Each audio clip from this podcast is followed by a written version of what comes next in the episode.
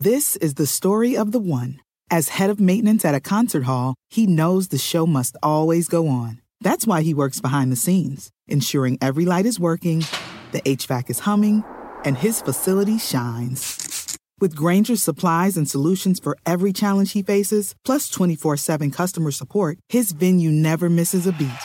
Call click grainger.com or just stop by.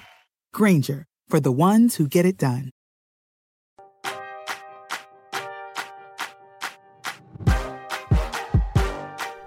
Hey everyone, Matt Straub here, welcoming you to the Roto World Fantasy Basketball Podcast. Before we kick things off, a very quick reminder to rate and review the show if you haven't done so already on Apple Podcasts. You can also subscribe to the show. We would appreciate that if you take a second to. It is week 23 of the NBA season. We're deep into the fantasy playoffs. If you're still alive in your fantasy leagues, we have a sense of urgency. If you're just listening because you like hearing us talk about waiver wire pickups, we appreciate that as well. Steve Alexander's here.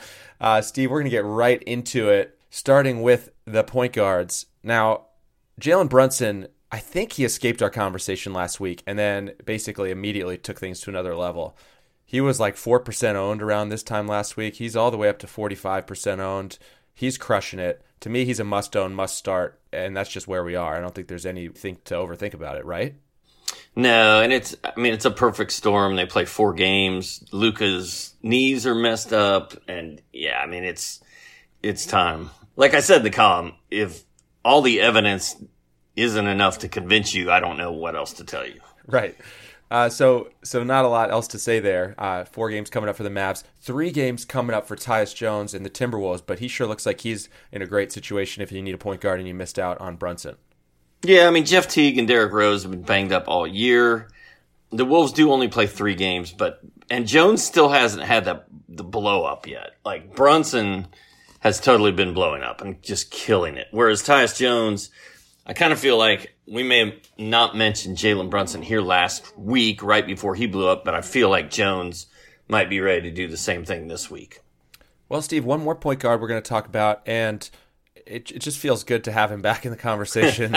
if we do waiver wire awards episode, uh, you got to think this guy's winning some hardware. Emmanuel Mudiay is back, twenty six point seven dimes on Sunday afternoon, his third double digit game in a row. Can we trust him for this four game Knicks week coming up? Well, he plays for the Knicks. I don't know that I would use the word trust, but yeah, I mean, all the signs are pointing in his direction. But it, you know, it's all tied to Dennis Smith and it's tied to Fizdale, and there's a lot of intangibles there. But he's played really well lately. Smith is banged up. Mudiay had a great day on Sunday. He had a great day on Tuesday. I mean, he's he's just been playing really well, and he's right back to where he was, you know, two months ago when we were talking about him, and we were still in shock that we were talking about him. It almost makes too much sense that he would come back to put a button on this on this season of his in crunch time. The one other point guard you wrote about is a guy who is very widely available, Alex Caruso for the Lakers, and he went off on Sunday. Twelve points, three rebounds, two assists, but five steals and three blocks in Ooh. 26 minutes. Uh, that's with about, and I'm putting those stats out there, including Mudiay's, without about a minute left in that game on Sunday. So it could be a slight adjustment to that. But yeah, Caruso suddenly trending upward. Uh, I mean, he's not doesn't feel like quite a standard league pickup, Steve, but at least a streamer at this point. What are your thoughts on Caruso? He's at least, I mean, you, he's at least a guy you're going to put on your radar and keep a close eye on. Uh, if the Lakers played four games this week, I, I think I'd be down with taking a full blown flyer on him. The three games hurts. The fact that Rondo is still out there kicking it uh, hurts a little bit. What did Rondo do today, by the way? Stand by. Uh, Rondo yeah, three points, five rebounds, five assists in 28 minutes. So not much. Again, and, a few a minute left in that game. So, but he did yeah, not do much. Caruso's been starting. He's made starts at both uh, guard spots. Lonzo Ball's done. A bunch of Lakers are done. Uh, the Lakers themselves are done. They're done mentally. It seems. Yes. Yeah. And Rondo was sitting by himself the other day. I mean, I, I feel like Rondo could be shut down at any time as well. So, I mean, Caruso's a guy that he could have a couple huge weeks to end the season. Getting into shooting guards, we've talked about Delon Wright ad nauseum. I, I don't really have anything new to say. Still owned in just 15% of leagues, which is sort of befuddling. I mean, he didn't do anything on Saturday, but mostly he's been playing well. So, you know, there's less people in the hunt at this point. So I guess his ownership percentage is just never going to get into the 40s, although Jalen Brunson's did. So that math doesn't quite work. Anyways, Delon Wright's out there, but also Shai Gilgeous-Alexander trending upward, had a big game on Friday. What are your thoughts on SGA? Uh, well, he, he's been in and out of this column all year. He was one of my guys early where I was all fired up about him and he played pretty well and then he just kind of fizzled out and went away. Now he's back. When he, he had 17 points, seven boards, seven assists, three steals, a block, and a three pointer on Friday. That's his last game. He played really well in four of his last five and it's time. I mean, it's time to go back to him, I guess. So three games. I wish he played more. And uh, and back to your Delon Wright versus Jalen Brunson ownership percentage. I think that just goes to show you that even in today's day and age where everybody has the same info and everybody knows that you know steals and threes and blocks are the fantasy gold, that the guy that scores 22, 23, 19 points uh, more consistently than someone who can go out and have, you know, nine points, but still have all those other stats, peripherals to go along with it. The guy that scores still gets the glory, still gets the ownership percentage. Flashier car, Jalen Brunson driving a flashier vehicle. I, I absolutely agree with that call. That's a good call. Uh, and, and SGA, by the way, that 17 7 7 game that was Friday. He had a game late Sunday night, that game after we were taping. So he had kind of been providing a low end value. That game was a bit of an outlier because it was much better than his other recent games. So if you're thinking about picking him up or thinking about starting him, uh, certainly check back to see what he did on Sunday night. He he has been killing it in three. He's he's at 1.4 steals, 0.6 blocks, and a three pointer per game over his last five, and that's not including what he does Sunday night. So pretty good. Monte Morris, Steve, um, you wrote basically you weren't really getting back on board with Monte Morris when you found out that Isaiah Thomas was out of the rotation. And certainly on Saturday night, he didn't do a lot. So, what do we do with Monte coming into this four game week? Uh, should we leave him alone? Think about starting him? Well, he's had two good games and two not so good games, mainly because of his shooting percentage. Uh, he didn't shoot it well in the two games he played poorly in.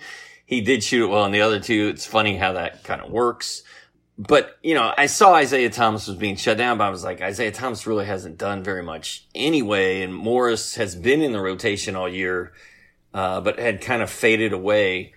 And that team is so there's just so many wing players in Denver. Like we're still waiting for we may be waiting for Gary Harris to do something uh, next year. So you just I feel like he's going to be inconsistent, but Denver plays four times next week. Morris is locked into pretty solid minutes. Uh, he's not going to shoot it poorly too much longer, I don't think. So, I mean, with four games, he's a guy I would like. I, I would take a, a roll of the dice on him this week. Yeah, I think he's a worthwhile gamble. And in that game on Saturday, when he was really quiet, he still played 25 minutes. Like you said, the minutes have been there 29, 27, 31, and 25 minutes his last four games. If he's getting 25 to 30 minutes, I believe in the player. So I think he, if he's getting those minutes, is going to produce. Steve, a minute ago you said he is on the Knicks, so I don't think we can trust him. I am beginning to actually trust Damyean Damyean Dotson. Dotson. I'm beginning to believe. By the way, Mudiay, we got a final in New York. Mudiay finishes with 28 points, eight assists. Rondo, yeah, Rondo did the same stuff. Anyways, Dotson on Sunday, 25.6 rebounds, three threes, 10 of 20 shooting in 41 minutes. Uh, he is very consistently on the floor for Coach Fizdale right now. He seems to be transcending the Knicks rotation madness. I'm a believer. Four games this week. I mean, I'm starting him where I have him this week. And, and if he if he falls apart, I'll just throw up my hands. Yeah, I mean, it doesn't even seem like it's possible for him to, to fall apart well, right now. Thanks for jinxing it. I'm not I'm not superstitious, but you just did it. And I called him the pickup of the week uh, unfortunately, I couldn't find a picture of him to use for the column, so it came down to Jakob Poeltl. but uh, D- Damyean Dotson looks like even playing for the Knicks cannot slow him down right now. So yeah, I'm all in. If you can pick him up, go get him. Four games. It's I mean he's just killing it right now. Yeah, I wrote about him in Roundball Stew as well this week. He's he's getting close to 30 minutes more often than not, hitting double figures more often than not. He's locked in, and I think he's got to be a start this week. Kevin, don't call me Kyle Huerter uh, for the Hawks. Snuck into the waiver wired column as Kyle for a very brief minute this morning. I, I may be one of the few people who actually saw that and, and enjoyed it. I was like, oh, the Hawks. Uh, who's this? Oh, okay, I got it. He's playing well again. Uh, he wasn't awesome on Saturday, but hit double digits. I think three games in a row, including that big twenty-seven point game last weekend. Hawks play three times. What should we do with Huerter? You know, like I, I think I, somebody asked me on Twitter, which I have not answered to because I'm terrible at Twitter these You're days. doing but, it now. Uh, yeah, we're doing it right now. Whoever you are, don't call me Kyle Huerter plays three games. Jakob Poeltl plays four games. He was like, should I drop Huerter and pick up Poeltl? I think I would do that, um, to get the extra game because games played is everything. In fact, I'm playing, uh, I was talking to my boy Kamla today and I was like, dude, this guy Josh in your league just killed me this week. He's like, dude, he's making like four or five pickups every single night and just going straight games played. And I, you know, I just kind of set my line. I, I have a good team. I set my lineup and go. I'm not really out there dinking and dunking and, right. and just killing the games played market. But almost every league I play in has, uh, move limits. So you can't just like endlessly stream every night of the week and just go crazy. But apparently in that league you can, and it cost me. So games played matter. Poeltl's hot. Huerter had that big 27 point game, but then a little bit quiet since then. So for the extra, I, I, think you can find somebody with an extra game that you can trust more than don't call me Kyle Huerter. Speaking of fantasy playoffs, I'm in a an absolute death match with Mike Gallagher in the 30 deep league. Uh, he currently leads at five to four. I'm down by one block. Oh, Kevin Huerter among the guys in action for me today as I try to try to steal this one from Mike. So. I I am in a death match with Doug March, and uh, I thought he was going to kill me, but then I realized, see, this is the my, my problem, dude. I've been too many leagues. I don't. I'm an old salty veteran. I'm not like all fired up like I used to be. I didn't realize that it was a two week matchup. Oh yeah. So I thought he was going to kill me in week one, and it, actually he didn't. We I like battled with him because I made some moves and uh, had Kevin Durant on my bench, but I hung in there, essentially tied him for week one, and now I get five games out of Kevin Durant next week. So I'm feeling pretty good about myself right there. Is KD uh, is he healthy? Is he gonna play? No, not right now. But oh. the last report I saw is that Steve Kerr expects him to play on Monday. Oh, okay, yeah, very likely to return. That was the latest on Roto World. So there you go. Yeah. Uh, okay, sweet. Yeah, Warriors have five games. I mean, unfortunately, we'd love to tell you they're you know that, that's not a waiver wire factory over there though. So there's really not. Um, maybe maybe some Andre Iguodala. Maybe a little Iguodala, yeah. Yeah, and I think Iguodala's probably been playing more lately because KD's been KD missed both games last week. Right. I mean, yeah, I think you got to be in a deeper league, but Iguodala is in the vein of Delon Wright, uh, pitching in a bunch of categories, although not scoring many points. His last double-digit game was February 12th. So keep Ooh. that in mind. Keep that in mind. But, you know, some steals and assists here and there. Yeah, the league's got to be deep, but that's about it for the Warriors. I do want to talk about Jakob Poeltl, Steve, who came up earlier. You basically said you're a little skeptical in the waiver wired column. I'm starting to get on board with this guy. Five blocks in back to back games, four game week coming up. I think you got to just roll the dice on him and go for it. As I said in my column, Matt, I have no idea if he'll keep it going, but with four games staring him in the face, I'd gamble to find out. So, okay. yes, I would definitely take the plunge on Poeltl for four games this week, even though it's a pretty small sample size of him going ballistic.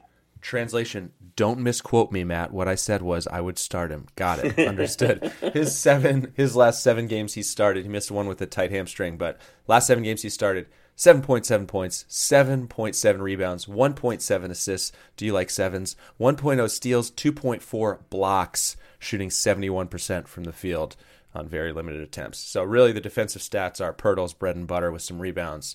Um, and I, am throwing him in there for four games, and let's see what happens. Yeah, and if you throw him in for four and you get three good ones, you you did really well. You've done it. You've done it. Uh, well, that's about it for Steve. For me, any anyone you are eager to talk about that we did not mention here?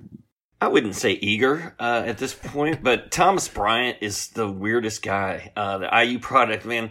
I looked at, I had him in FanDuel last night. I guess God, everything's a blur right now. We we played baseball, Matt, in uh, Homer, Georgia last night until midnight. Wow, never been there. Yeah, we start. It's in Banks County, and okay. we started at uh we started about noon when we kept winning, and we got to the championship game. We got home at like 1.30 in the morning, so everything's kind of a blur. But uh Thomas Bryant, I looked down, and there was like ten minutes ago in that game, he had like five FanDuel points. I was like, man, another another blown opportunity, and then I think he finished with like 27. So I wrote in the column that he always seems like late in the game, he's not usually racking it up, but he, he comes through when it counts. He's not a must own player, I don't think, but uh, four games this week. If you miss out on a guy like Bam Adebayo or Jakob Poeltl, you know, Thomas Bryant can fill a hole. All right. Well, and Steve, quickly want to talk about a couple guys we might think about dropping. The Nets play two times this week. I'm starting to look at both Caris LeVert and Joe Harris as guys you can potentially drop. LeVert struggling to score, struggling to shoot. Joe Harris just not getting the same volume that he was getting before. Any objections to dropping either of those guys in a, in a relatively shallowish standard size league? No, and uh, along those same lines, I think Rodions Kurucs is right there too. Um, mm-hmm. And even, I mean, I'm not dropping D'Angelo Russell, but I, I don't think you can play him with two games. So, yeah. yeah. I mean, I think all those guys we mentioned are droppable. I'd probably hang on to D'Angelo, but yeah, it's it's a tough week to uh, own Nets. All right, that is about it for us. Uh, everyone, make sure to check out Steve's waiver wired column on rotoworld.com. Steve, any parting words before we get out of here? Hey, if you have kids, do not pay them to play sports I'm trying to get my son to earn some Fortnite money. He wants 25 bucks. He wants 25 bucks. And I'm like, $25, that's, that's, you need to work for like a solid hour and a half to earn that. So I put him out in the yard and I've got him out there with a, like a trash picker and a trash bag. And he, he's down on the side of our mountain, like picking up trash and stuff. And he, he comes in crying. He's like, hey, my friend gets paid $25 every time he hits a double don't do that to your kid, man. Like, uh, because then your neighbor or your kid's friend is going to be like, well, this kid gets $25 every time he does anything in baseball. No, wow, they, that's good money. You go out and you play baseball and then you work and you, you get your allowance. Doubles do not pay do not pay twenty five dollars in park and rec baseball. Like, that's like seven seconds of work right there, hitting a double. Man, that's yeah, a good like, that's a good hourly wage. It's like Kevin Durant's scale. Oh man! All right, I appreciate it. I love it. I love the, I love the wisdom, Steve. I'm, I'm with you. Uh, everyone, that's it for us. We appreciate you taking the time to listen. Good luck in your playoff matchups, or again, if you're just hanging out. Thanks for being with us, Steve. Thank you for taking the time. We will talk to you soon. Peace. Dietz and Watson's been making meats and cheeses the right way since forever. What's that mean? It means never cutting corners, ever. It means cooking, not processing. It means our Virginia brand ham that's cooked to perfection, then twice baked to layer the flavors. It takes more time, but you can taste the difference. We come to work every day to do it the right way, even if it's the hard way. Because if it's not right for us, it's not right for you. Dietz and Watson, it's a family thing since 1939. The longest field goal ever attempted is 76 yards. The longest field goal ever missed? Also 76 yards. Why bring this up? Because knowing your limits matters, both when you're kicking a field goal and when you gamble. Betting more than you're comfortable with is like trying a 70 yard field goal, it probably won't go well. So set a limit when you gamble and stick to it. Want more helpful tips like this? Go to keepitfunohio.com for games, quizzes, and lots of ways to keep your gambling from getting out of hand.